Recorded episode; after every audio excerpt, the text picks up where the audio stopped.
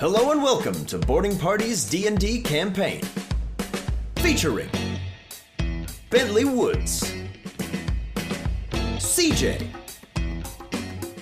Dee Blackwater, Milo Ruder, and Phoebe Wilheim. I'm Drew, the Game Master for the Laris region.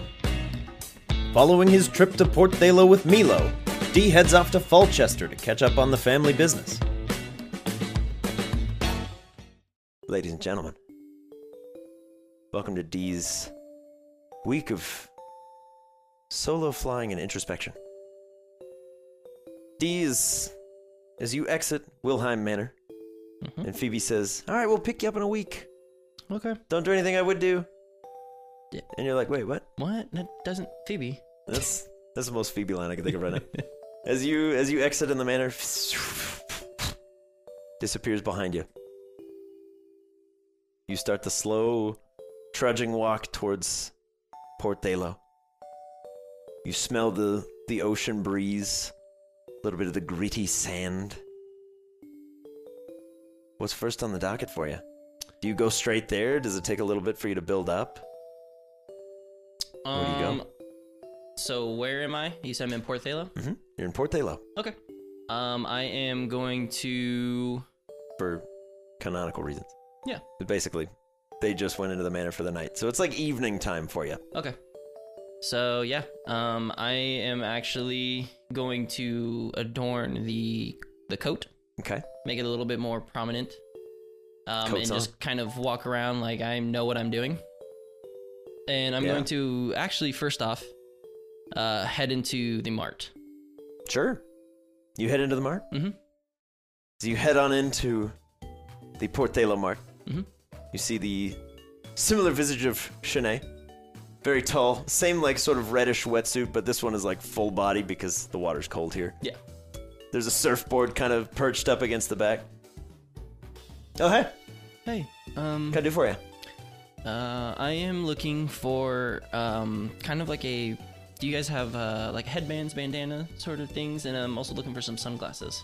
Yeah, I got both of those things. Yeah. For sure. I think I can get, like, a blue and white bandana. Your design doesn't really necessarily matter. And then just some cool, like, kind of sunglasses, you know what I mean?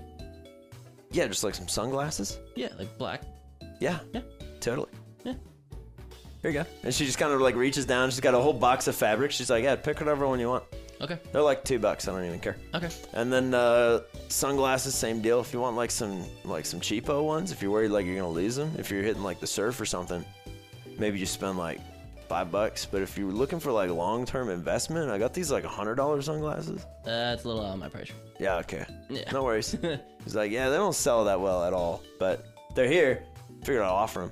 Yeah, appreciate it. Yeah, Dee will grab what looks to be like an aqua blue bandana. Okay. And the white lines kind of look like waves that are crashing. Mm-hmm. And then he just takes like a pair of just straight jet black glasses, lenses, frames, whole 9 yards. Mm-hmm. And then what else? $7? Yeah. Just, honestly, mark off like 5. We'll call it good. Okay. She's not worried about it at all. She's got these kind of cheapo sunglasses. Yeah. She's like, hey, if you want these, like if you're worried about losing them or something, she gets something like that. Do you know anybody around here that does like, I guess like a like leather dyeing at all? For Drew, like player to DM, what I'm trying to do is I'd like to dye the captain's coat. I would like to make it more of a whitish color, like a lab coat. Okay. So that kind of takes precedent over, like, the lab coat that I have. Oh. Shanae with the crit! Goes, yeah, there's nobody here, but actually over in Falchester. Okay. There's a guy that does a lot of the, like, stitching and repairs for some of the ships that come through. Okay. A lot of those guys coming off the ships are a little ratty. Uh-huh. So he does some, like, kind of stitching and dyeing and stuff. Uh-huh. You should be able to find him pretty easily. Okay. He's got like a, not like a tailor shop, but like, you know. Yeah, he does his own thing. Yeah, you can't miss him. Cool. Right on. Well. Anything else you need while you're here?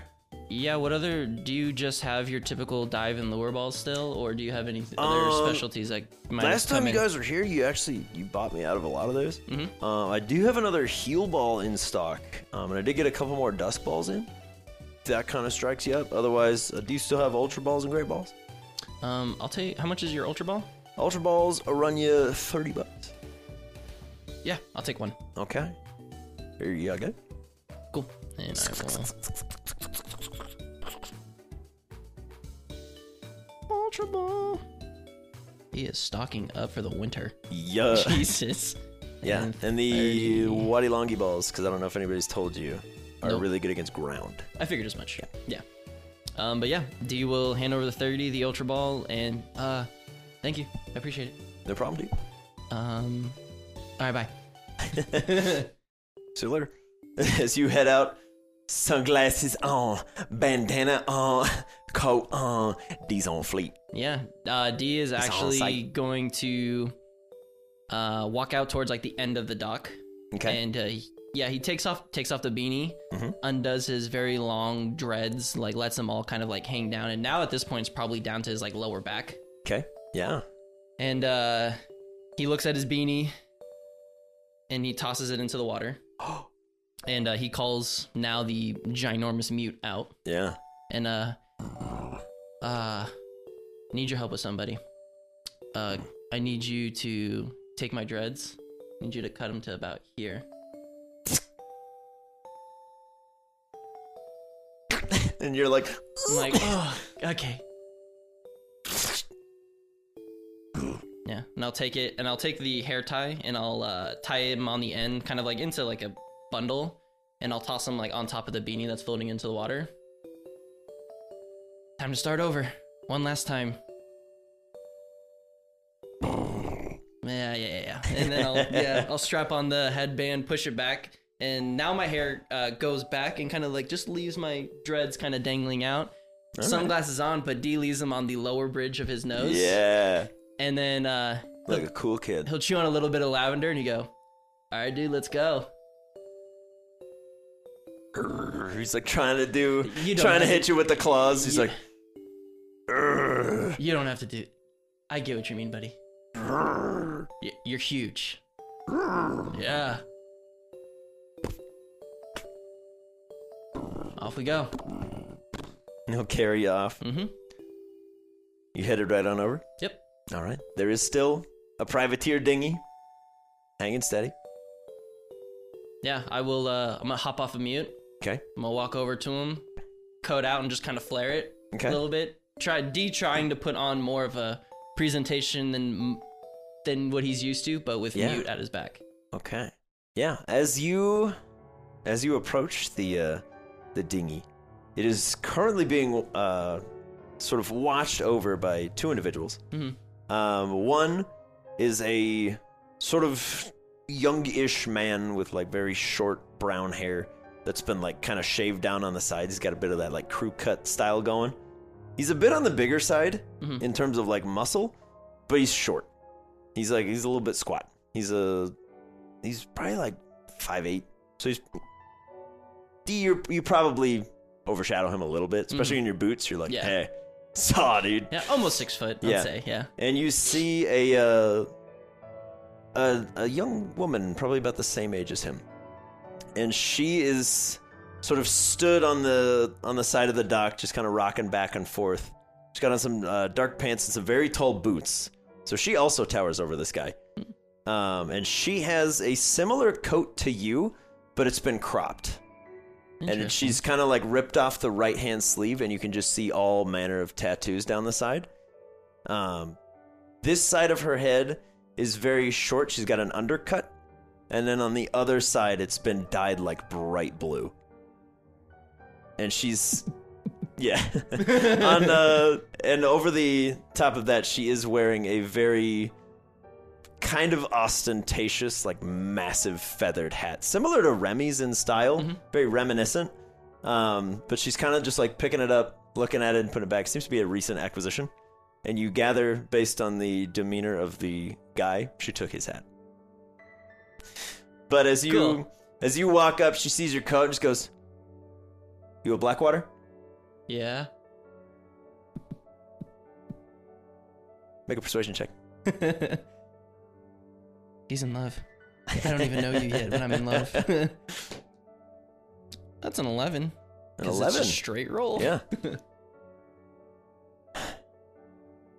When the moon shines on the bay, who calls? I know the answer to this. Hold on. Let me go back in my notes forever ago. Because I know that was a thing. Well, something like it was a thing. Some things have been things. D, make an intelligence check. You're a smart guy. Yeah. Figure it out. I could have swore there was something. Why does that sound familiar? 12. 12? Yeah. It takes you, like, a suspicious amount of time, but Pelipper rings to mind. What was the thing?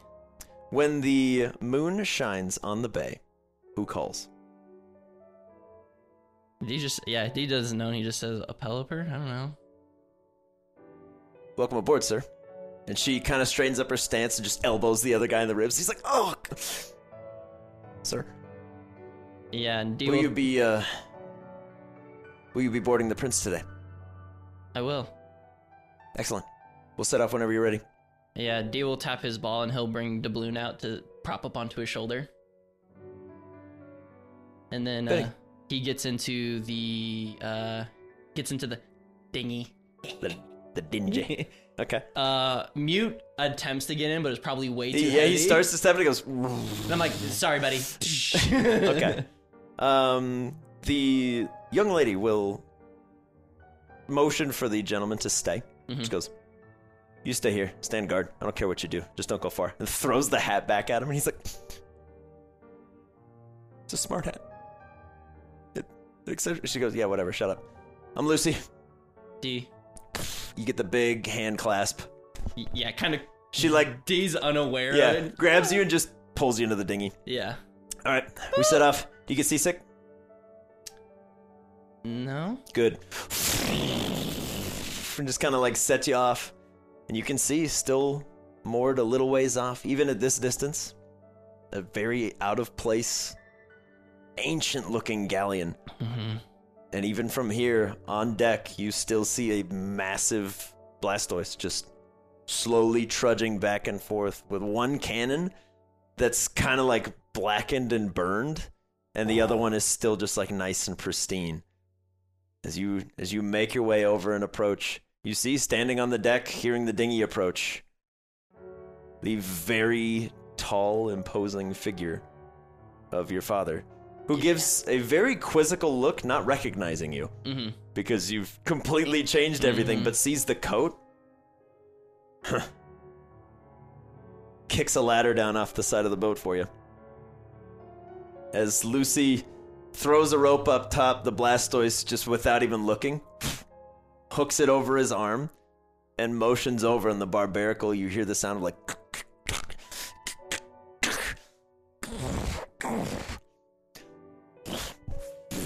kind of ties you off, and the dinghy kind of goes into neutral, and she kicks the engine off. After you, kid. Thanks, pretty. Lucy. It's just coming up. She gives you a weird look, but is like, whatever. Like, you're like 5. Doesn't matter. I'm 16. Okay. How much older, or how old is she, would you say? She's probably early 20s. Early 20s? Yeah, D still is like, marry me, please. Yeah, as you make your way on up, right as you're about to like kind of cross over the top, you just see the towering shadow of your father, and you kind of flinch instinctively as he puts a hand down. Yeah, shakily, and he probably notices this too. He takes it. Yeah. Welcome aboard, Declan, and just pulls you right on up. What brings you here? I thought you were headed elsewhere. We were, kind of ran into a problem, on our way to Ambercrag. So that was you. For what? Did you make him hurt? Make what? Who hurt?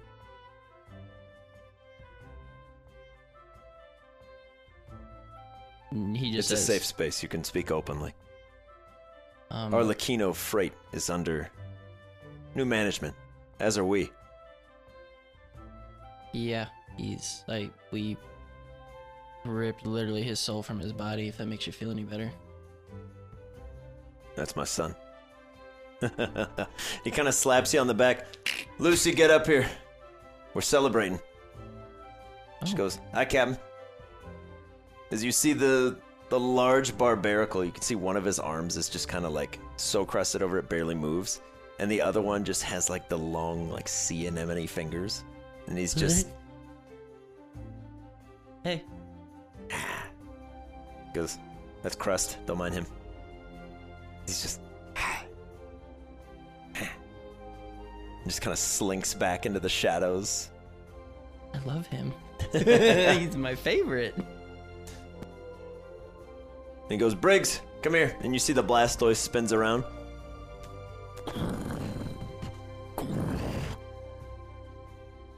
No one in or out.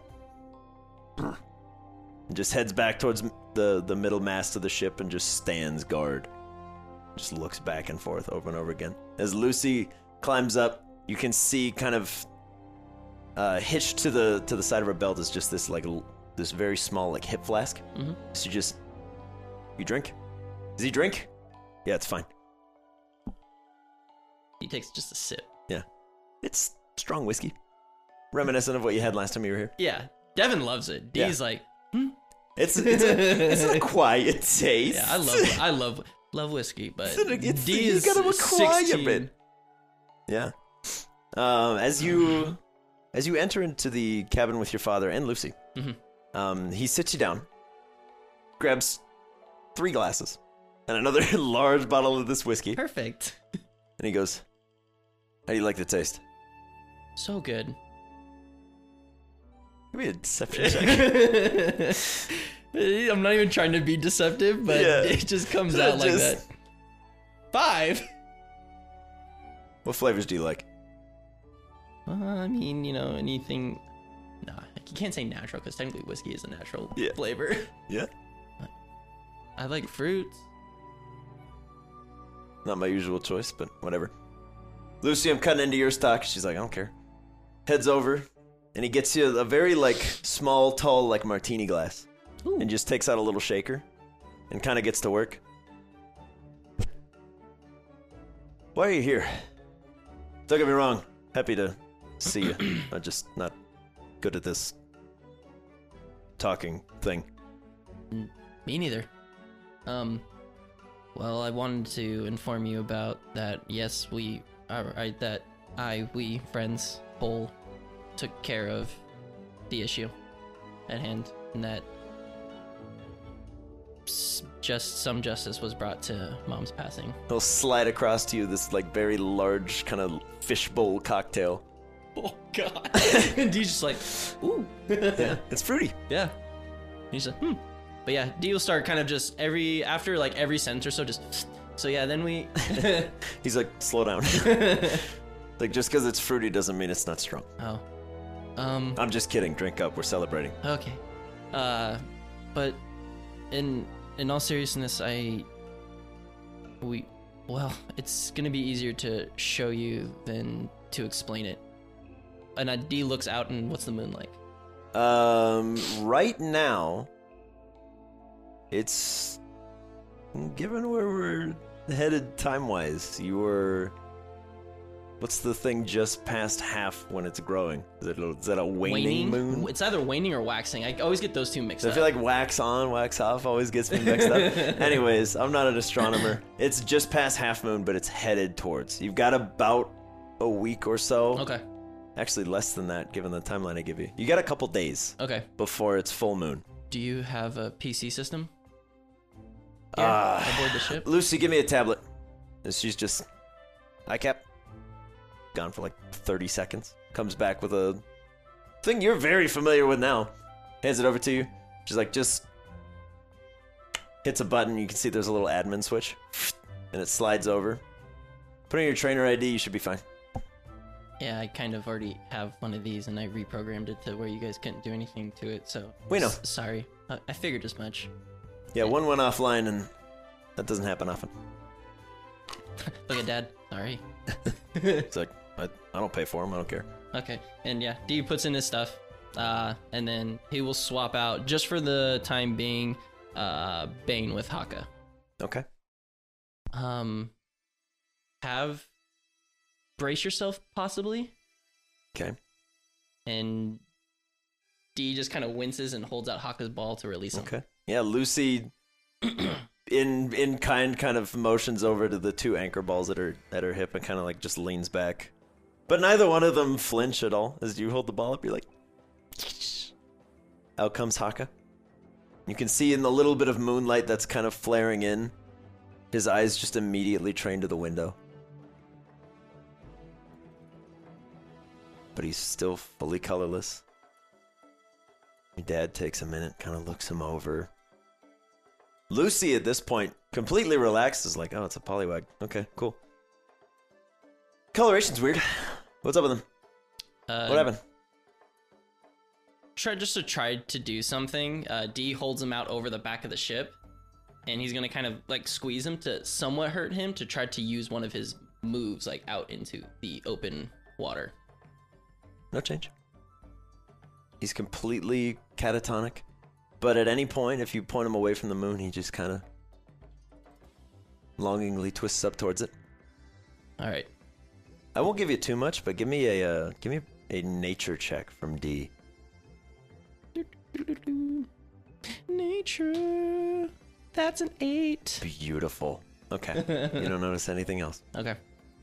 The mime did something. He trapped him in this box, and a crazy amount of time ended up passing through, and essentially, like, this moon vision, and Dee will just essentially go into everything that he understands about what CJ went through, what all of these Pokemon now are doing, and explain, like, how Goomy reacted to, like, the sunlight, all that kind of stuff, just to kind of expedite that. Yeah. Lucy will take the tablet from you and pull a ball into her hand. I've seen it once before. It's not great. It's how Arlie used to break people. Didn't used to do it to his own kind, but he's a little twisted. If he wanted to hurt you, it'd be a good way to do it. I'm not saying this is what's gonna happen to yours, but it's not pretty. She'll tap the side of the ball. As spilling out into the room, you see this very odd-looking, almost like rock-like creature. Stands maybe a foot tall. Is bright green. Very stubby limbs, and just has this big glyph on the front of its face. All in like a dull amethyst. No noticeable eyes. The head is detached and just hovering vaguely there. And it just stares straight ahead. This one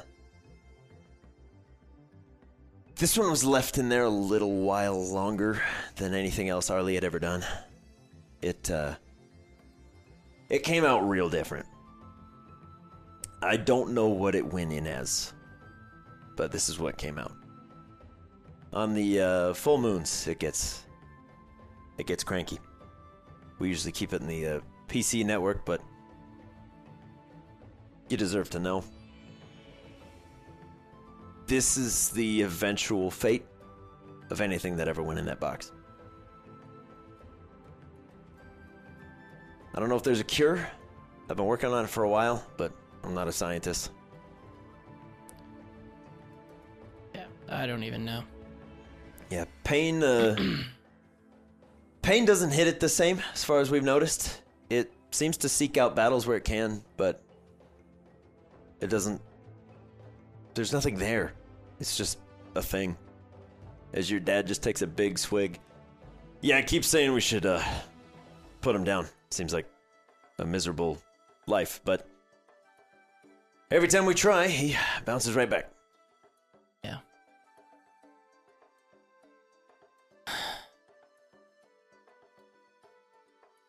I I don't even know, but I just wanted to bring it to your attention.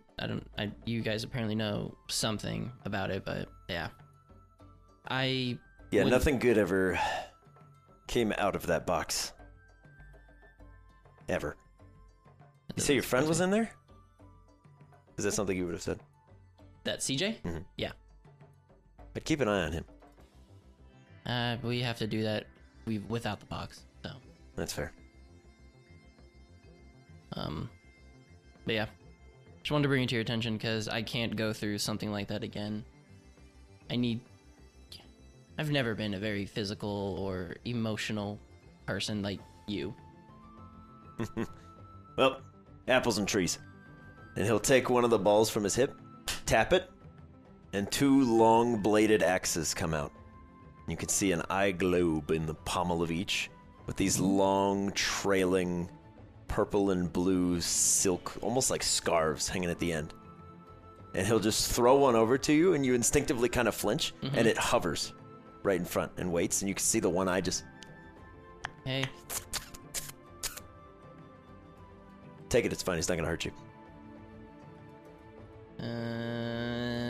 Yeah, Deal's slowly just seeing your hesitation, your dad grabs one, and he watches the silk strand kind of wraps around his arm, and glows very subtly. Mm-hmm. On deck. Okay. Finish your drink. Yeah, D just... It's like a whole... You're like... But yeah, D, as he steps up, after, because you know when you're sitting down and you're drinking, the alcohol doesn't hit you, but as soon as you stand up, oh, he's like... Yeah. On deck, let's go. Lucy, I'll need you. And she's like, all right, Captain. I'll return Haka and throw him back in the tablet. Okay. And then swap back out with Bane. Yeah. As you step your way out onto the deck, your father just kind of holds the door open to you and motions with the bladed axe, points you out towards there. Mm-hmm. As soon as you kind of step out in front of him, you hear this... Excuse me? 16 to hit. As it swings out towards you, the axe that's in your hand leaves your grip and catches. As you spin around to see your dad, the axes are now locked in there. Kicks you in the chest. Roll initiative. As D? Uh-huh. As you fly 10 feet back and you're kind of like, oh. It's an 18. All right. You're up first. As you take that axe into your hand, standing on the deck of your father's galleon. What are you doing? As Lucy just kind of sits back, is like, he's drunk, that's mean. I'll kind of like rustle and kind of like try to get in this feeling that Dee's not used to, and then he looks over at Dubloon and looks at my dad and he'll just go and just whistle, and Dubloon just takes off and he just goes and creates a stream, so like Dee's hair and coat are like frilling, and then Dee just runs in. Yeah. All right, give me an attack roll. What am I doing? Yeah, just throw it. Just throw it. We'll see. It's a 10 on the die. That'll do. We're doing basically death saves. Okay. As you run towards him, and you kind of flourish the axe, like, I don't know what I'm doing. The axe just goes, I do, and kind of leaves out, but that ribbon stays wrapped around your fingers, and you're like, oh, okay. And you kind of swing it out at like an almost 10-foot range, and it carves towards your dad, and it would catch him in the chest, but you watch as it just goes, King! And bounces off his pec, and you're like, what? What? As it kind of flings back, but it's still caught out there, your dad just catches as the axe is flying back to you and pulls in towards you, fist out. Oh, Jesus. But as soon as he's about to hit you, he just, gotcha. And then kind of shoves you back away and unlocks the axes from you. Mm-hmm. Your turn. Yeah, D is going to be like, all right, I'm getting the hang of this, and he'll kind of like... fake like he's gonna throw it like underhand and then just whoosh and then just as like axe throw. Yeah, get it, buddy. Six. All right, as you fling the axe out towards him, it kind of stops just shy, and you see the pommel. I just go a wink at the other one and then fly back towards you, and it coalesces around you again, and it's this very... Give me a history check with advantage. That's really good. That's even better. 23. The fabric that is wrapped around your arm is dyed, but unmistakable in scent, texture, and a flood of memories come back to you. It's from your mother's lab coat. And as it coalesces, you feel this, like, very soft and subtle warmth, and there's a look of recognition in the eye as it winks towards you. And it flies back. And you have this recollection. Your mom didn't have a lot of Pokemon. She had a Honedge back in the day. Mm-hmm. And it looks at you and it's like, hey, boo. As you kind of pull back, you're like, what the heck? And as you're having this flood of memories. I'm like, what? Your dad goes, never drop your guard. Throws the axe towards you and you kind of sidestep, dodge. Another swift kick to your chest as you're like, oh! As you go tumbling back onto the side of the deck, he offers a hand out to help you up. Yeah, and as he does that, before D switches it to his left hand and grabs my dad's arm, pulls himself up, and goes for like a... Yeah, give me a tag. Bump on the side of the head. Yeah. 9? Oh, all right. As you go for it, as soon as it's about to hit, your dad just goes... and throws you over his shoulder. So you go flying to the far side. Lucy's just watching the whole time, just laughing. Ooh, but as he throws you over the top, he goes to like smack you in the back, but he throws you way harder than he intends. And you kind of just go tumbling onto the deck. You're like, I just look over at what the Blastoise Briggs. I'm just like, oh. So he goes, and I just get up and I'm like, oh. Even your dad's kind of like, sorry. And then I'll kind of wrap the scarf and kind of twirl around my head and kind of do like the Scottish with like the chain and the ball. Yeah. And wing it at him. Okay. Come on, buddy. 8. Dude. 8. As you kind of fling it out again, you're still out of breath. You're like, what's happening? What's going on? I need to... As you fling it out, your dad just reaches out and catches the blade, and you can see a little bit of blood just kind of shoots off the side and just kind of sends the blade back towards you. As you catch it, you're like, that's scary. Just runs towards you. My little childhood nightmare is running at me. Yeah, comes in for a full-on shoulder check, and then just kind of pops you. But doesn't push you at all, just kind of stops short. Back to you. He rolled a 6. Yeah, I'll as he's shoulder checking me, I'll kind of slide underneath his legs and just go with the blunt end of the axe to kind of ding him on the back of the head. Come on, hit him. 13. Good. All right. Yeah, as he goes in for a shoulder check and then just kind of like stands up back to you, you just go, yeah! And you feel the force coming down, and then the blade of your axe just kind of goes and just stops right ahead, and you see the eye just go and blinks again, and you're beginning to notice a little notch is on the hilt of how many times you guys have hit each other. And he goes, good one. Another back kick. Like, it's coming in like close to your nose, but it's a 9. As he stops his boot like right here, and you see another one on your blade, just go, 1. No. Come on, buddy. Yeah, I'll just kind of do like an upward like arc with it. 14. Perfect. As you come in with another upward arc, you catch your dad right under the chin, but it goes poof. Another one goes on his blade. And as you bring your axe upward, he catches it under the arm of his and lifts you to your feet and then off. And you're like, ah! 13. And then he just goes and just throws you back into Briggs, and you're like, oh my god. And it feels like just hitting a brick wall. You're like, oh my god. As Briggs, just unmoving, unflinching, helps you up to your feet. Yeah, I'll kind of go, thanks, buddy. Tap him on the cheek, little scratch, and then I'll do a kind of like over the head toss. Yeah. Of just straight towards the chest. Yeah, get it. 9. All right, as the axe flies up again, flies back, but no hit is registered. As your dad, at this point, takes the axe and just kind of holds it to his back, and he watches the scarf kind of like wraps around his shoulder, and he reaches for his hilt, pulls a gun on you. Hit me. You've been holding back.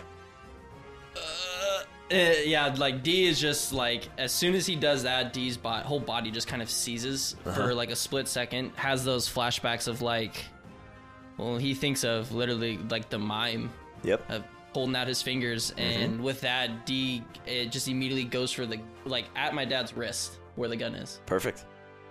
Come on, buddy. Jesus. Dyson narrative. 9. 9. You're hesitating. You're dead. Again. Hit me. Goes for the same thing. 12.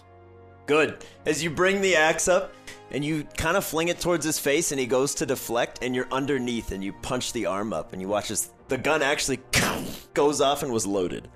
And you're like, and he goes, good, you lived. And just kind of like reverses, kicks you again, and draws the gun. Again. Yeah. Don't hesitate. Yeah, Dee kind of in this frightful stage, kind of like mixture of like, angry, yelling, crying, sort of like fugal state, totally, completely blitz drunk. Yep. Like. That was his goal. 14. Yeah, as you just run towards... The axe comes to you, and the other one leaves him. It jumps into your arms. As you leap forward, they fly out. As you leap down to tackle, your dad just catches you in a hug. Yeah. And he's like, deep breath, kid. Deep breath. Yeah, I just kind of, like, embracing the hug and just kind of, like, soft, like, sob. Yeah. As he sits you down and he goes, Lucy, help Briggs. Keep watch. Nobody on, nobody off. You both better be there in the morning. As Briggs is like, where would I go? I don't know what you mean. As Lucy just goes, hi, Cap. Takes out 2 knives and just starts sharpening them. I love her. Marry me, please. As your dad leads you into his quarters, he slides out a little mat on the floor and then motions to his bed and shoves you in it. He goes, sleep it off. Can't have you hungover tomorrow. Okay. Yeah, and just, I'll have Dubloon out. He'll kind of perch up. I'm assuming on like whatever banisters are kind of hanging in there. Yeah, just be like, and he's like, "You look bad." This is just out. Yeah. Yeah. As the sun begins to rise, it's like 6 hours later. Jesus. You wake up to the sound of, and you're just kind of immediately. Like, fight or flight kicks in, and your dad's just gun to the back of your head. And he goes, again. Kick him in the junk. All right. Give me an attack roll. I'll say this one's at disadvantage because he's got you by surprise. Yeah. But come on. It'd be so good if you get it. 19. Come on. 19. Oh! All right. As you're doing that, you just, just back kick him. And he just goes, blow. As he puts the gun down, he goes, come on, breakfast. Okay. You look terrible. I feel terrible. And as you're walking over, you're kind of like stumbling over to the table. You can see a big plate of now he would remember. It's a big veggie platter that he somehow threw together for you. Mm-hmm. You can tell he's like never made it. It's just like a half of a cabbage and then like some carrots. And then he just trips you straight into a bucket of ice water, like face first. As you're like, oh, he's like, never let your guard down. I get it. Ever. Okay. And yeah, kind of begin to wipe up. And then Dee, now knowing that, he takes like his plate of food and just kind of pushes his back up against the wall and kind of just sits there and just begins to eat. Kind of getting the gist of everything that's happening. Perfect. Yeah. Your dad just sits right across from you, doesn't break eye contact, and just tears into a steak. As you're like... oh my god. Just and you're like, yes sir. Understood. Yeah. Yes. I'll send out Mute, Fang, Dubloon's been out, and Bang. Bane, not Bang. Yeah. Bang. And I'll let Mute kind of mosey about the ship, and I'll be like, don't hit anything. Be on your best behavior. I'm pretty sure that Blastoise and that Barbaracle will rip you in half. You're huge, but he has a large cannon. He's like, yeah, whatever, and he goes to walk to the door and just, oh! Dude, you're like 7 feet taller now. Oh! And you can see this is like big welt forming on his forehead. He's like, oh, dude. Kind of like squishes out the door. You just hear him walking around. Yeah. Fang, dude, I have way too many similar names. Fang will take on the water adaptation being out at sea. Mm-hmm. And then Bane's just like, I have no idea what's going on here. Yeah, Bane's like, what are we doing, guys? What's going on? We doing stuff? Yeah, he's just kind of like, hey, he'll be the one that's kind of like, hey, and kind of like mess with like the Barbaracle. Yeah. And he'll kind of jump up onto the Blastoise. Yeah, the Barbaracle right now just seems fully inert. He's just like, as Bane's like, saw, dude, you trying to fight? You finna do stuff? As Bane, while you're kind of like jumping around messing with him, you just feel this like long tendril around your leg. You're like, what? And you just get pulled into the dark. And you're like, oh my god, what's going on? And you just feel seaweed just like covered all over. You're like, oh my god. And the Barbaracle just goes,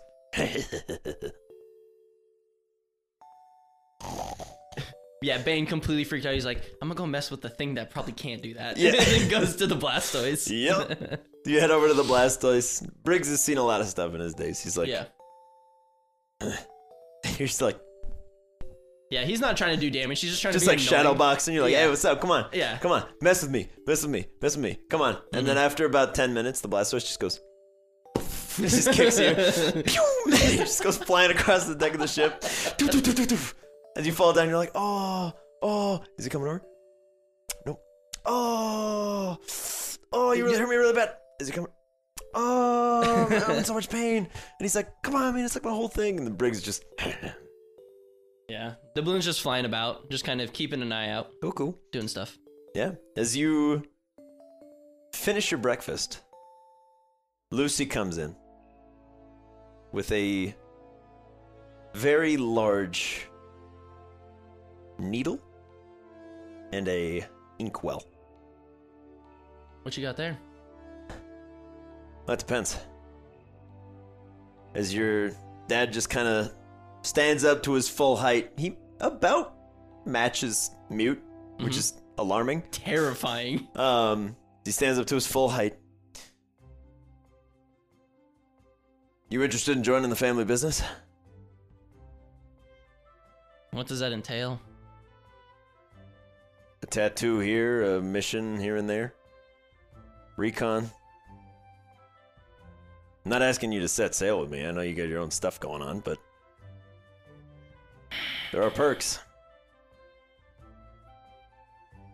401k, health, dental, like, he's throwing that out there, like, to be trying to be funny. Lighten the mood. But yeah. And he's like, well, anybody that recognizes the tattoo will leave you alone. I don't want to know explicit details of whether or not you... I'm okay with hurting bad people, but not hurting people just to hurt people. Who do you think we are? My friends say that you're Team Rocket standards. You're evil and all that kind of stuff. No. Those guys are clowns, first of all. Which has connotations. Team Rocket's small potatoes. We smuggle. We extort. Okay. No violence. Only if necessary. Don't be dissuaded by the weaponry we used to use. It was cheaper to get. Deadlier. Less clean. Caused complications.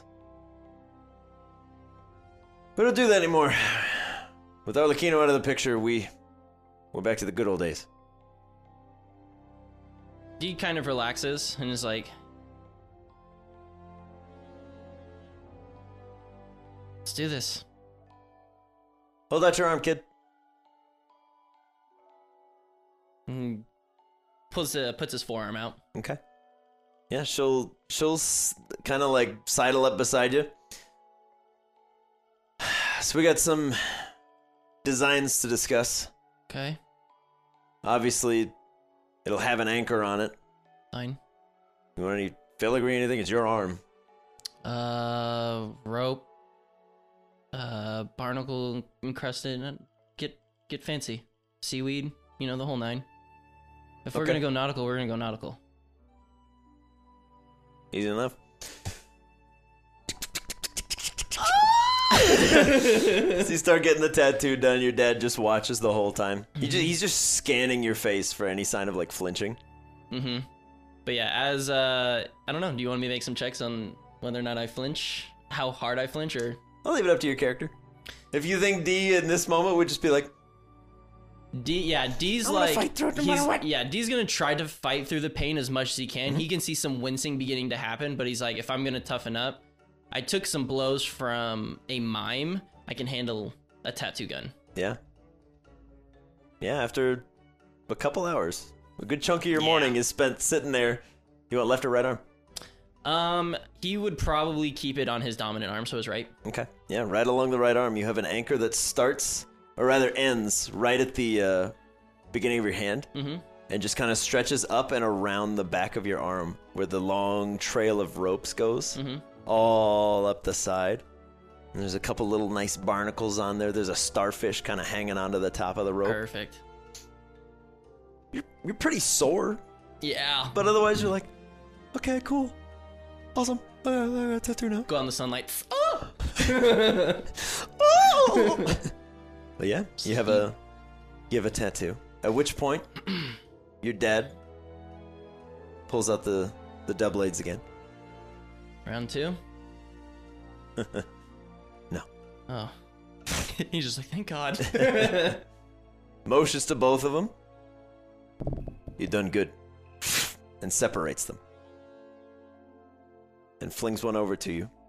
As it lands in your hand. You'll have to catch it. But you can keep that one. And kind of just like twirl it back and forth.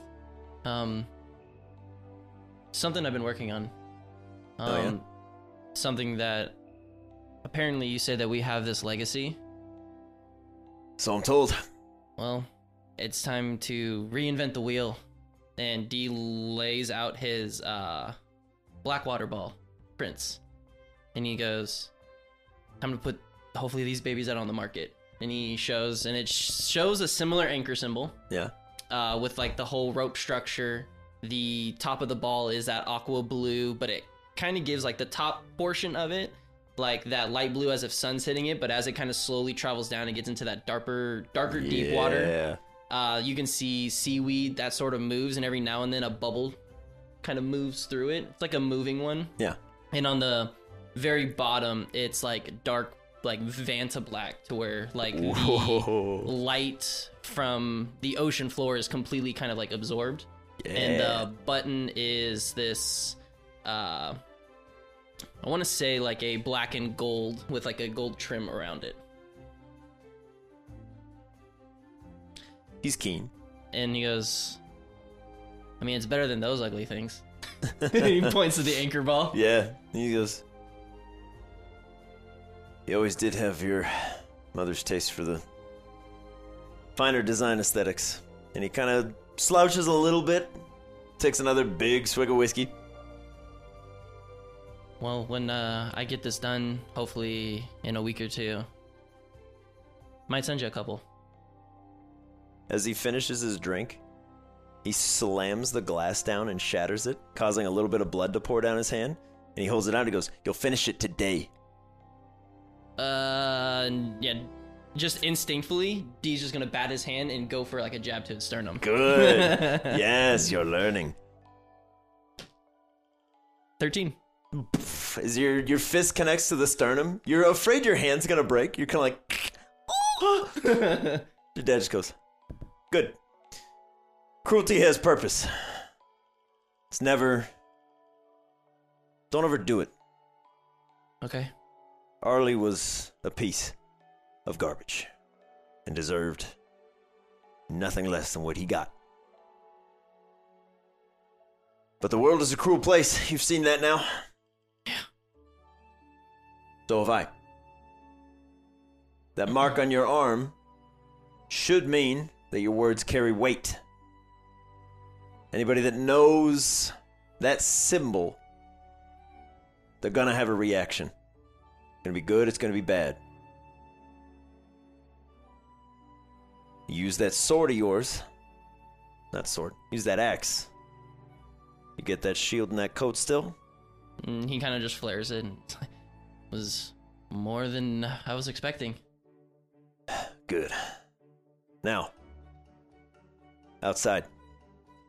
Yeah, now D kind of is just like, okay, he rolls up his plans, puts them away, and he tries to muster up and kind of slams his fist on the table and gets up. He opens the door and offers for you to head out first. After you. I'll give you a free one. And I'll take the axe and I'll just trip him with the axe. Perfect. Give me a shot. Come on. 9. 5. Oh! I made it contested. As you hook his leg, he kind of like starts to fall, turns it into a tumble, and turns around and spins his part of the axe out towards you. Initiative one more time. All right. You're at first. He doesn't have a dex mod anymore. He's beef. He's beefcake. All right. Yeah, we're kind of out on the center deck. Mm-hmm. Dee's going to kind of look around, and he sees Bane laying on the floor. Yeah. He's going to try to maneuver his dad and kind of like begin to kind of like do like a circle. Mm-hmm. And Dee's going to begin to run up and just go, Bane, and Bane's gonna roll and kind of do like the child, like he's got a footstool. Yeah, he's gonna footstool. Oh, get footstool. As D puts his foot out and shoves it into his dad's chest. Beautiful. Give me a hit. 15. Very good. Yeah, as you finally return the foot to the chest, your dad just kind of staggers back and Bane goes, "Suck it." He falls hard and kind of dents the deck. You're beginning to notice your dad is like literally Iron Man. Yeah. He's whatever an they did to this man, he's huge and he is dense. Yeah. As he goes kicks out towards Bane, who just instinctively goes and rolls out of the way and kind of jumps up and frog hops onto one of the walls nearby. As he then just kind of stands to his feet. Everything's fair, right? As long as you win. As you hear this, as Briggs kind of angles down. Shit. Oh yeah, right in the back of your head, just this huge blast of like cannon water just knocks you just face first into the deck and just kind of sprays you closer to your dad as you're like, oh, and goes, never fight fair. You fight fair, you end up dead. Mute seeing that, he's gonna begin to run towards D, as in like a defensive thing. Mm-hmm. But then as he gets close to D, he shimmers back, is gonna missy step and just crack this Blastoise. Yeah. In the gut. All right, give me an attack roll. Yeah, we'll just do the throat chop because he's just gonna go for the one hit. 16. 16 misses. Oh, this thing is massive. Then Blastoise is a wall. Yeah. As you go. The Blastoise just doesn't even move his cheek. There's just an indent, and he just goes and turns to face it. You're like, oh no, no, no, no, no, no, no. We'll jump back to D. Okay. As you're kind of seeing all this unfold, you're like, D wants to play the fact of like that he got hit so hard. He's like, and like acting like he's struggling to get up, and then just uppercut to his dad's chin. Yeah, sucker punch. Yeah. Suck it to him! Come on, buddy. That's a 7. 7! Yeah. All right, as you go for the kind of sucker punch, you're like, as you're going to punch up, you just feel your dad's boot on your back. Just like holding you there. Oh, yeah, he just kicks you right back down to the deck, and you're like, you kind of slam your chin, you bite your tongue. A little bit of blood starts to pool out, and you're like, Mute, you doing anything again? Nah, Mute's like, you know, we really don't need to do this. And he kind of like slowly starts to back up just to see if Briggs is going to put up to do anything to him. And then he's going to essentially hold an action. Okay. Briggs just goes, kind of like turns the like blackened cannon towards Mute. Just a little bit of water comes out. Sprays you like Mute's right in the face. Jesus. That'd have to be a nuisance. Yeah. Yeah. But yeah, as he's like, we really don't have to do this if you don't want to.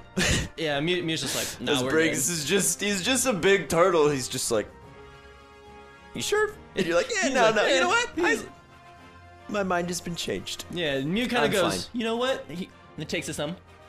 And like cleans off this let me clean that for you, sir. Let me clean that for you. But Dee will kind of twirl the axe, now being underneath his dad, grab it, and just rip. Yeah, get it. As 13. Yeah, so you're going like around his feet? Yeah. And try to like trip him? Pull it, yeah. Yeah.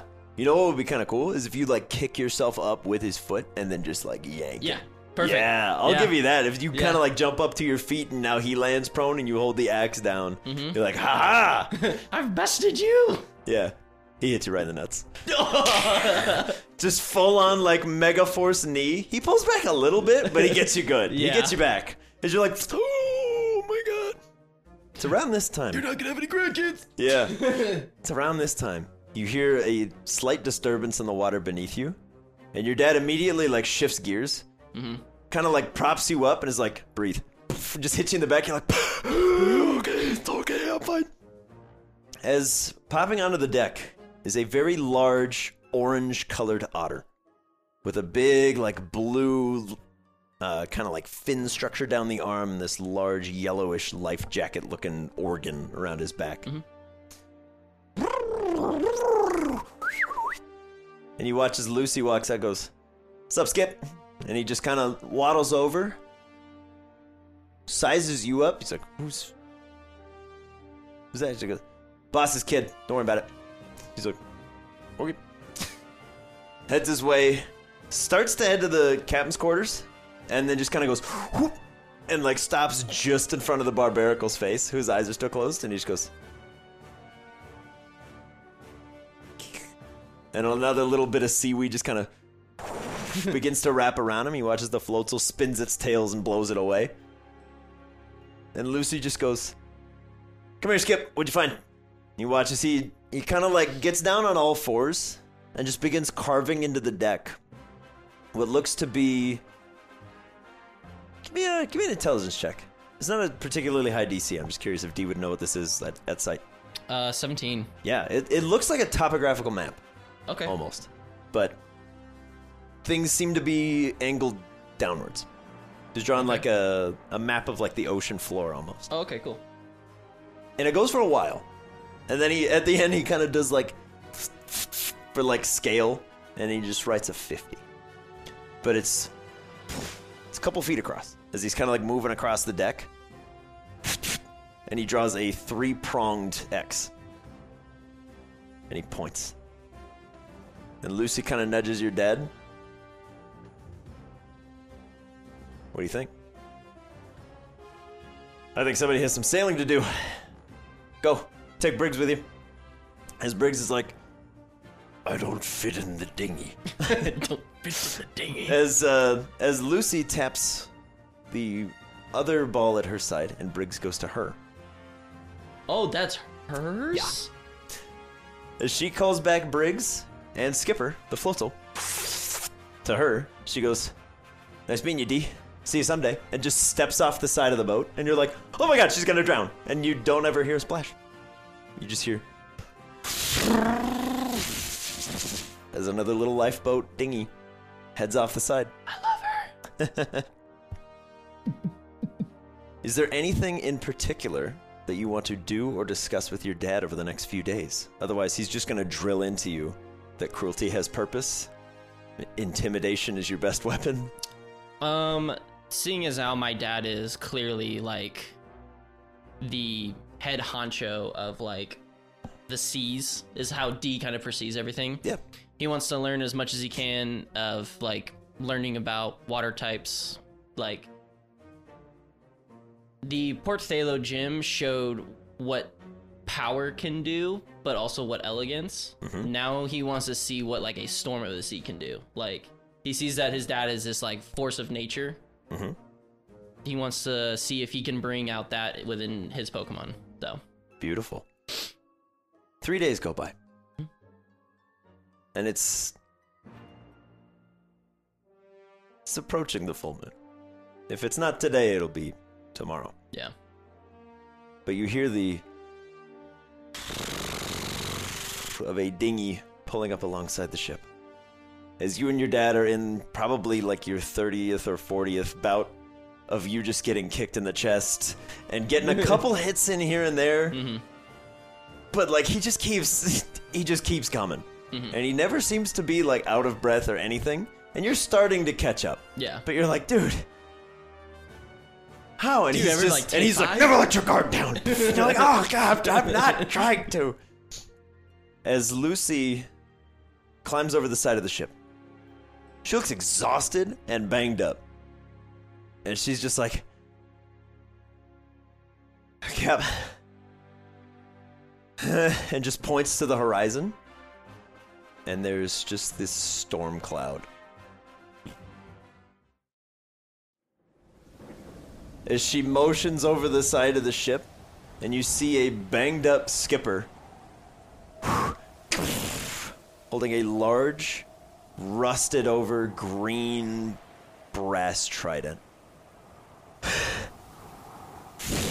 Slides it over to your father, who kicks it up to himself, and then looks out at that storm. You want to learn about water types? You want to learn about a storm at sea? Yeah. On your feet. Yeah, and Dee hops up. Everyone out! And you watch as all hands on deck. Now Barbaracle comes climbing. I was like, what are we doing? Briggs hits the field. Skipper kind of dusts himself off. And you watch as he just bites into some kind of candy. Just... And the wounds don't close over, but he straightens his posture. And he's like... Starts breathing heavy. As Lucy kind of rolls over up to her feet. I don't have to tell you, Cap. This thing's... nothing I've ever seen. You watch as your father just kind of turns the trident in his hands.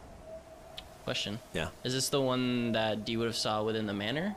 It is similar to one that was described to you. I can't remember if Dee saw it. I know. Oh, Milo. Because I know Milo would have described it to you. Did describe it, yeah. It kind of matches the description if this was like 300 or 400 years older. Okay. But you're kind of like looking at this thing in his hand, and you're like, it's like a banged up, rusty old fork. Like, what the heck? Mm. You watch as your father kind of points it out towards the storm, and the entire sea on the way over just calms. But that storm keeps rolling ever closer. Give me a perception check. Jesus. 6. 6? You're a little... shaken. Frazzled. Which is fair.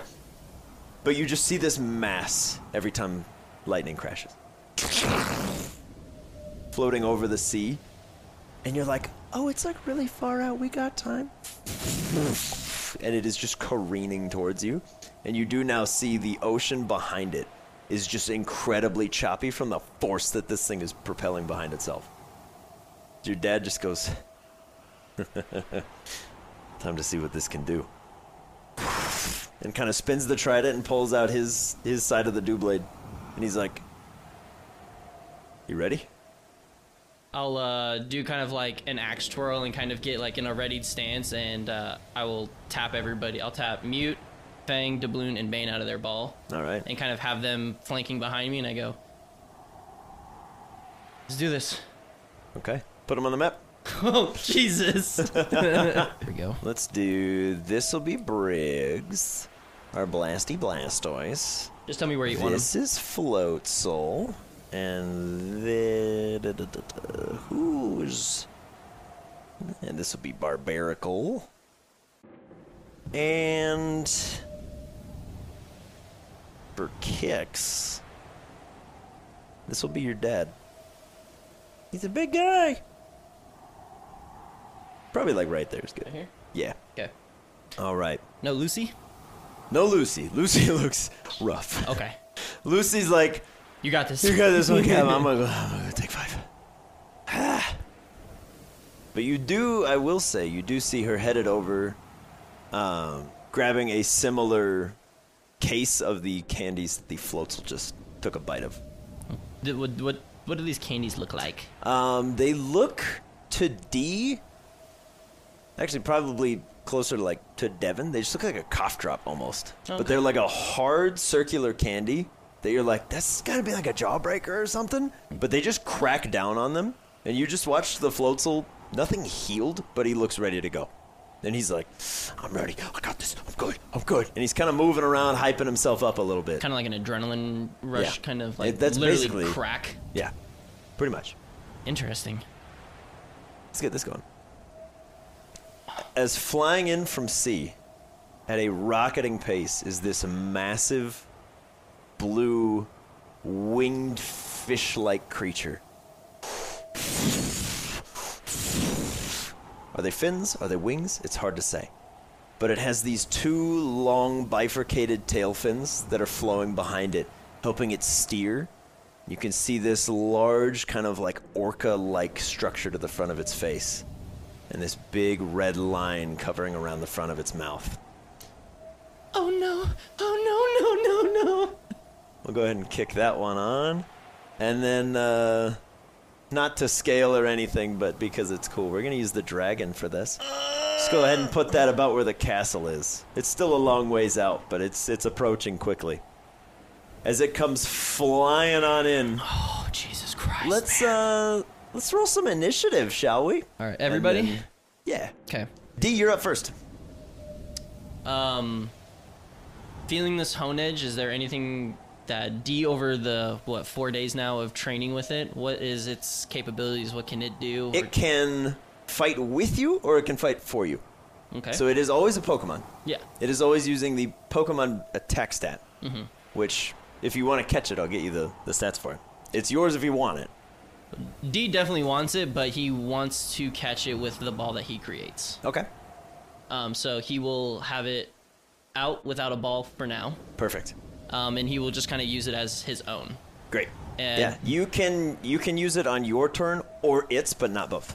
Okay. If you attack with it, that's basically its initiative. Correct. Yeah. If you throw it out to fight on its own as a Honedge, it fights as a Honedge. Yeah. So let's keep it with me for now. Okay. And D's just going to hold an action for this thing to get close to Huck it and bring the axe back. Take a whack. Yeah. All right. So he's kind of just like, kind of pumping himself up and is kind of looking for the rest of his team just to kind of get them ready. Yeah. That'll be fine for now. Okay. Fang, you doing anything? He is going to be, of course, fire water because being on the water. Yeah.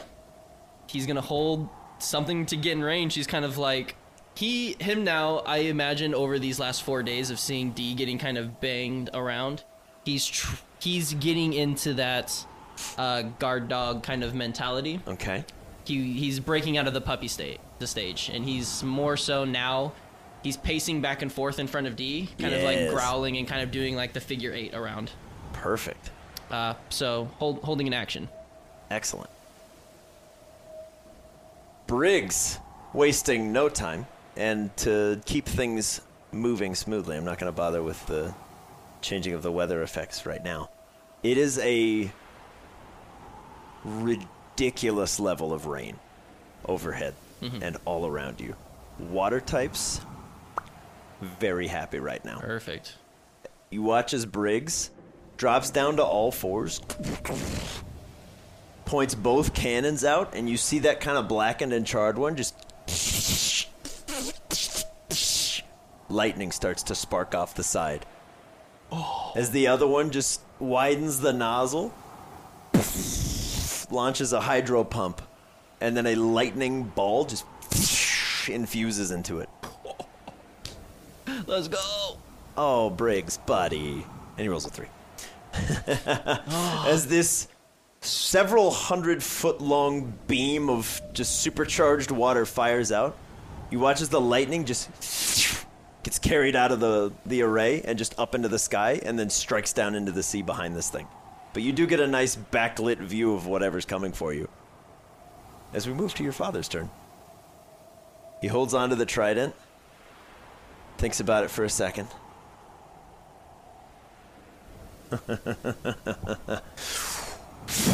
And throws it. And he watches it. There's this big sonic boom. from behind him, and it kind of like almost bursts everybody's eardrums, and they're like, oh. Launches out impossibly fast and just strikes right into the front of this thing for 26 points of magical piercing damage. As it stabs into the front of this Tidecaller, you hear this primordial roar.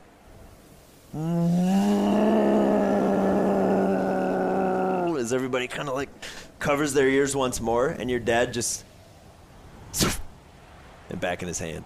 He's like... yeah, and he's just like... amazing. As all that storm... triples down over your head. Let me do... You put the damage on him and not the Tidecaller. Oh, whoops. Yeah, Craig definitely didn't stab himself for 26 damage. I figured as much, but that would have been real bad. I want you to do... I quit. I'm out. I'm hitting escape in Minecraft. Skipper holds his action. Yep. He's like... he's getting ready, he's getting pumped, the adrenaline's starting to hit, and he's like, okay, I'm gonna fight God. I'm gonna fight God. I'm ready. Bane. Bane is going to, and he's going to purchase himself and lay down right at the edge of the ship and just kind of hold his attack for when this thing flies over to jab up at it. Beautiful. So he will be, like, I'm assuming the edge of the ship's like right here or something. Yeah, we'll keep it nice and loose. Yeah. So say it's right there, and he's just kind of laying prone, and it's just like, listening and waiting for it to come by to... yeah. You watch as Bane kind of gets low, you hear... as Crust starts to just form back into the ship, and you see your dad just... no. He's back at it.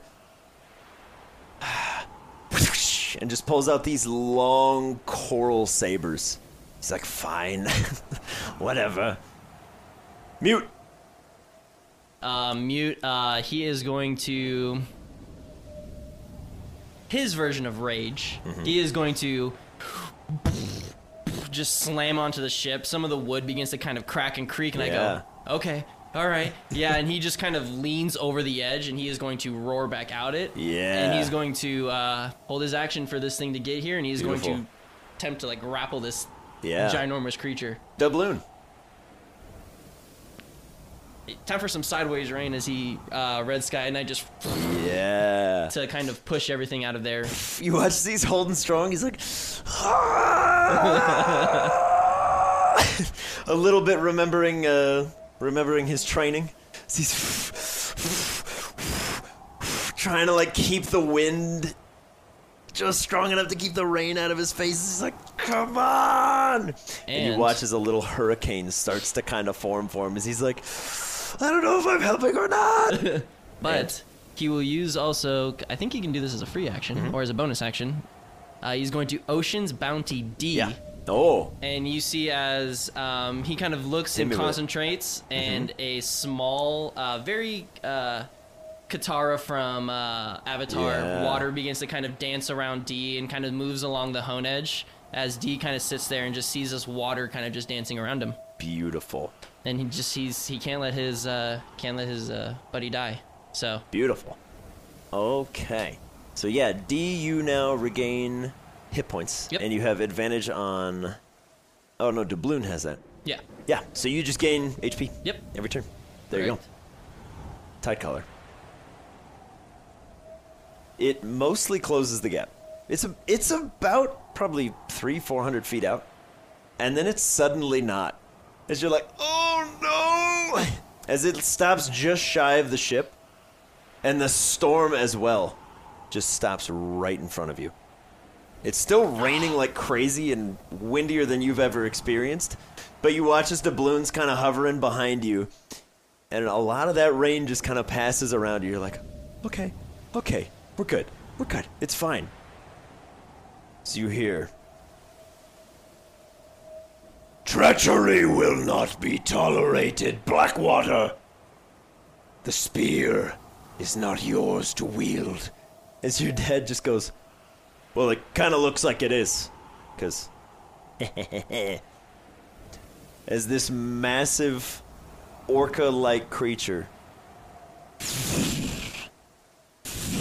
and the whole ship just starts to kind of list back and forth, and you're all kind of struggling to keep your footing. Return it to me, and you may yet live. Can D with his held action throw the axe? I don't know if it has that range. Yeah, you can try. Yeah. You can find out. Yeah, D just kind of just overhand, like, just hurls it. What's the to hit? +6. Oh, 11. Yeah. As the Honedge starts to fly out, it just immediately is, like, blown back to you, and you catch it, you're like, okay. And the Tidecaller just flinch or look at you. It's just like, return to me what is not yours to own. No. D. I'll say that was D's action was to... Actually, it was a held action. Yeah. So you get... We're back to your turn. Yeah, I'll kind of step in front of my dad just to kind of have that presence of, like, time to put to test what you've taught me. Give me an intimidation check. I want to see it. That's a 10. It's a 10? Because I don't have any bonuses, so... Okay. As you walk up, you're like, yeah, what he said. But it's just drowned out by the hurricane winds. Yeah. So, you're like... Just holding the axe, you're like, I'll beat you up. Yeah, and he'll spin and whoosh, and he'll hurl it. All right. Get it, buddy. 15. 15. Once again, you're like, yo! Okay. All right, it's back. Yep. Fang. Doing anything? He'll kind of leap up to the edge, go for a bite to, like, and then bounce back off of it. All right. Don't want him to go swimming in the water. Yeah. Give it a tackle. Right. Come on, Fang. 18. 18. You jump up. Nothing. He didn't pierce nothing. D, as you're staring at this thing, you're like, oh, dear God. And it's immediately reminiscent of the Icebringer. This is a primordial force of nature, and you're like, we are literally fighting the sea. Yeah. As it's just... D's gonna look back at his dad and hope we have a backup plan. This is the backup plan. As he kind of, like, just braces for impact. Briggs! He's gonna take another shot. Come on, Briggs. Did he crit? Let's go! The Grogdine never lies! Alright, Briggs. Briggs has the most damage dice I think I've ever given anything. And it's great. That is... 22, 31, 38, doubled to 76, doubled because it's lightning damage. So that's 152? No, 158. 158 lightning damage. You watch as Briggs is kind of like... There's just a straight beam of lightning that strikes into this Tidecaller, curling over its back. Even for D, this is probably the most damage you've ever seen a single entity take in one shot. And it registers. You hear, like, a roar of pain, but there's no marking on it at all. As Briggs is kind of like, oh no. Like, he knows that was a good shot, and he's like, okay. As Briggs kind of backs up, you watch as your dad hands the trident to you. Make me proud. And he hands it off. Okay. as Skipper and Crust turn to you and take a knee. Oh, don't do this.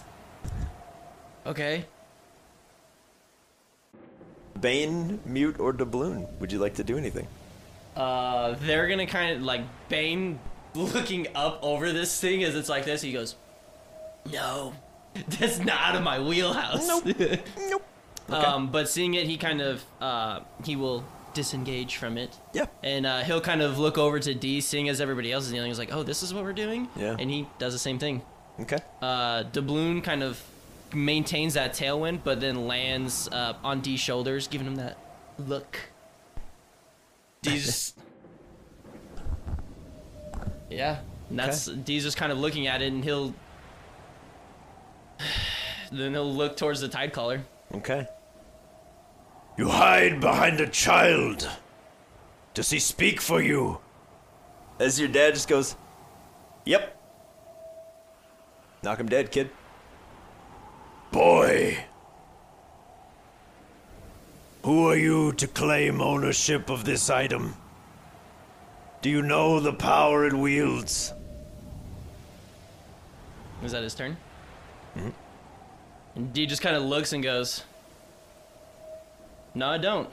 But I am a Blackwater, and I just jam into the ground and hope for the best. Okay. Interesting. He jammed the trident into the ground, everybody. He made his save, though. As you... all of the storm, for a brief second, parts. And there's like a little glimmer of moonlight pouring overhead before...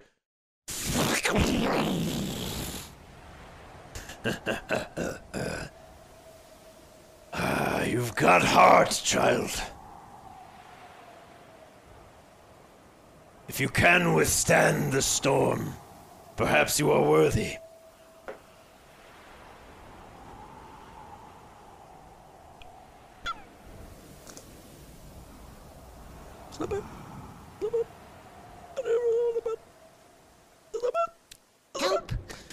You take 22 points of water damage as the entirety of the sea on the other side just...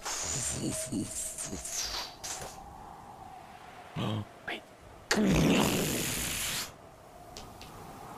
I live with 1 HP because of Dubloon's thing. Boom! So the entirety of the ocean on the far side of the ship starts to kind of list you down. The whole ship starts to sink. And Mute just, like, sticks a honeyed paw in there and puts one on your chest and kind of holds you steady. You watch as your dad, being used to being on a ship, just kind of, like, leans with it at, like, an impossible angle. And he's like, this is fine, we're fine. As all of this water just crashes down on top of you and holds you underneath, and you're just kind of seeing water swirling around. You don't even know which way's up anymore, but you grip the trident and just burn it back into the base of the ship, and you watch as that water just falls, and the storm subsides slightly. You are not ready, but you are worthy. We hereby recognize Wave shall answer to the young Blackwater.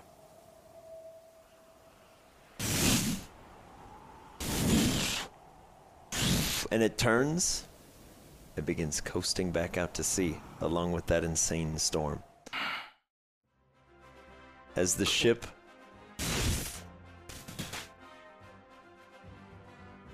returns to normal, as you now hold this incredibly rusted and crusted brass trident in your hands. And your dad's just like, way to go, kid, slaps you on the back, and you're like, and just fall over and go, oh, whoa, easy, easy. And he'll bring you inside. As you're holding on to that trident, all the water that's been kind of coursing around you departs your mortal frame, leaving you nice and dry. Ooh. But outside, as you're holding on to it, that storm returns, and it starts to rock the ship once more. As you're kind of sitting inside, you're like, what happened? Well, I got hit with ocean. I got hit with the water. The ocean hit me in the face for a lot. As you're holding on to that trident and the storm continues, your dad just goes, Declan, breathe. Eyes on me. Mm-hmm. Eyes on me. Breathe. Mm-hmm. You have to calm down, okay? Deep breath. And I'll just take one big ol' kind of swig, or like breath, and just... Give me a charisma check. Oh, good. Yeah. Yeah. That was no bueno. That was so good, and then it was so bad. It literally sat on a 19 and then went, Nope. Natural one. Natural one. As your dad's trying to get your attention, you feel like all of your insides need to be on your outsides as fast as possible. Mm-hmm. Feel violently seasick as you're kind of like rocking back and forth. The whole ship is twisting all around you. All you can hear is just storm and tide. Mm-hmm. And you just drop the trident and go... and just fall back hard onto the deck of the ship. Mm-hmm. And everything kind of goes black. You wake up a couple hours later. Your dad's just like... You in there? Anybody home? Anybody home? And you're kind of like, oh. What? Oh. Hmm? Oh. Thought I lost you there, kid. And I'll just kind of quickly vomit. Yeah. Probably salt water. Yep. Yep. You can see the trident is kind of propped up against the wall far away, and that storm has subsided.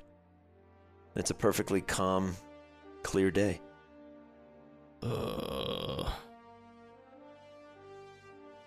What? Run by me. Top to bottom. What happened? We found the trident. Okay. You stood up to the sea. I don't know what that means. I did it. I'm like still like what? It means I'm proud of you. But I don't think either one of us is ready for what that thing can do yet. Mm-hmm. Mm-mm. But someday, when you're ready, it's yours. Until then, I'll keep an eye on it here. Yeah. That sounds good. You done good, kid. Thank you. Hey, Mute, get in here. Your friend's awake. As Mute's like... just like Winnie the Pooh stuck in the door. Yeah. Just kind of staggers over to you, just falls on top of you on the bed, and he's just like, hey buddy, I'm alright. Give him a little tap. Yeah. It's been good to see you, Declan. You too, Dad. Come find me someday. I will. I got stuff to do. I'm sure you do too. I do. Time to put the Blackwater name back on the map. Better than ever. Yeah. Proud of you, son. Thank you. And I'll kind of... I know he instilled the never let your guard down, mm-hmm. never do this, but for a brief moment, like a split second, Dee lets his guard down, gives his dad a hug, mm-hmm. and then kind of pushes off, being like, yeah, there's no shenanigans in the hug. Yeah. He's like, you got it. Thanks again. Been good to see you. You too. And I'll make my way to the dinghy. Make it a rip. Returning everybody back to the ball. Mm-hmm. D, you gain a permanent +1 to your strength. Ooh, it's at a solid just flat roll now. There you go. A +1 to your strength and a proficiency in intimidation. Oh, actually, no. It's still at a -1, but it's a 9 instead of an 8. Ooh. Yeah. Okay. But you've got a little bit of, like, muscle definition starting to cut in. Mm. Your tattoo is healed over nicely. I don't know how long it actually takes, but I'm going to say. So you don't have to worry about it. Takes about a week. Healed over nicely. Relatively, I think. And, yeah, you have proficiency in intimidation. You have an additional bonus if you do so with the Dew blade in your hand. Oh, perfect. But as Lucy boards you onto a dinghy and sails you back towards the shore, you make your way in. I'll also say, for the sake of brevity, and because I forgot, you are able to find the fella too. I was gonna, dye that coat for you. So just so I can kind of describe how it looks. Hit him with it. It is going to still be the actual captain's coat. It's going to have this kind of, like, dingy, like, whitish-brown kind of, like, look to it. Mm-hmm. But emblazoned or kind of, like, stitched into where, like, a name tag would be, it says Twig. Yeah. On the left pec. Yeah, branding! And, yeah, he kind of just furls it out, puts it on. Beautiful. But, yeah, before he parts ways with Lucy... He kind of like turns and looks to her, and goes, "You're a pretty cool chick." So are you. And she pushes you out of the dinghy. You kind of like land unceremoniously on the dock. You're like, yeah, thanks. Thanks. Call me. And she's like, no. And just turns the dinghy back around. And you see that same guy with the big puffed up hat, but he's like got a few days of like stubble growth because he's just been sitting on the dock waiting for them. She's like,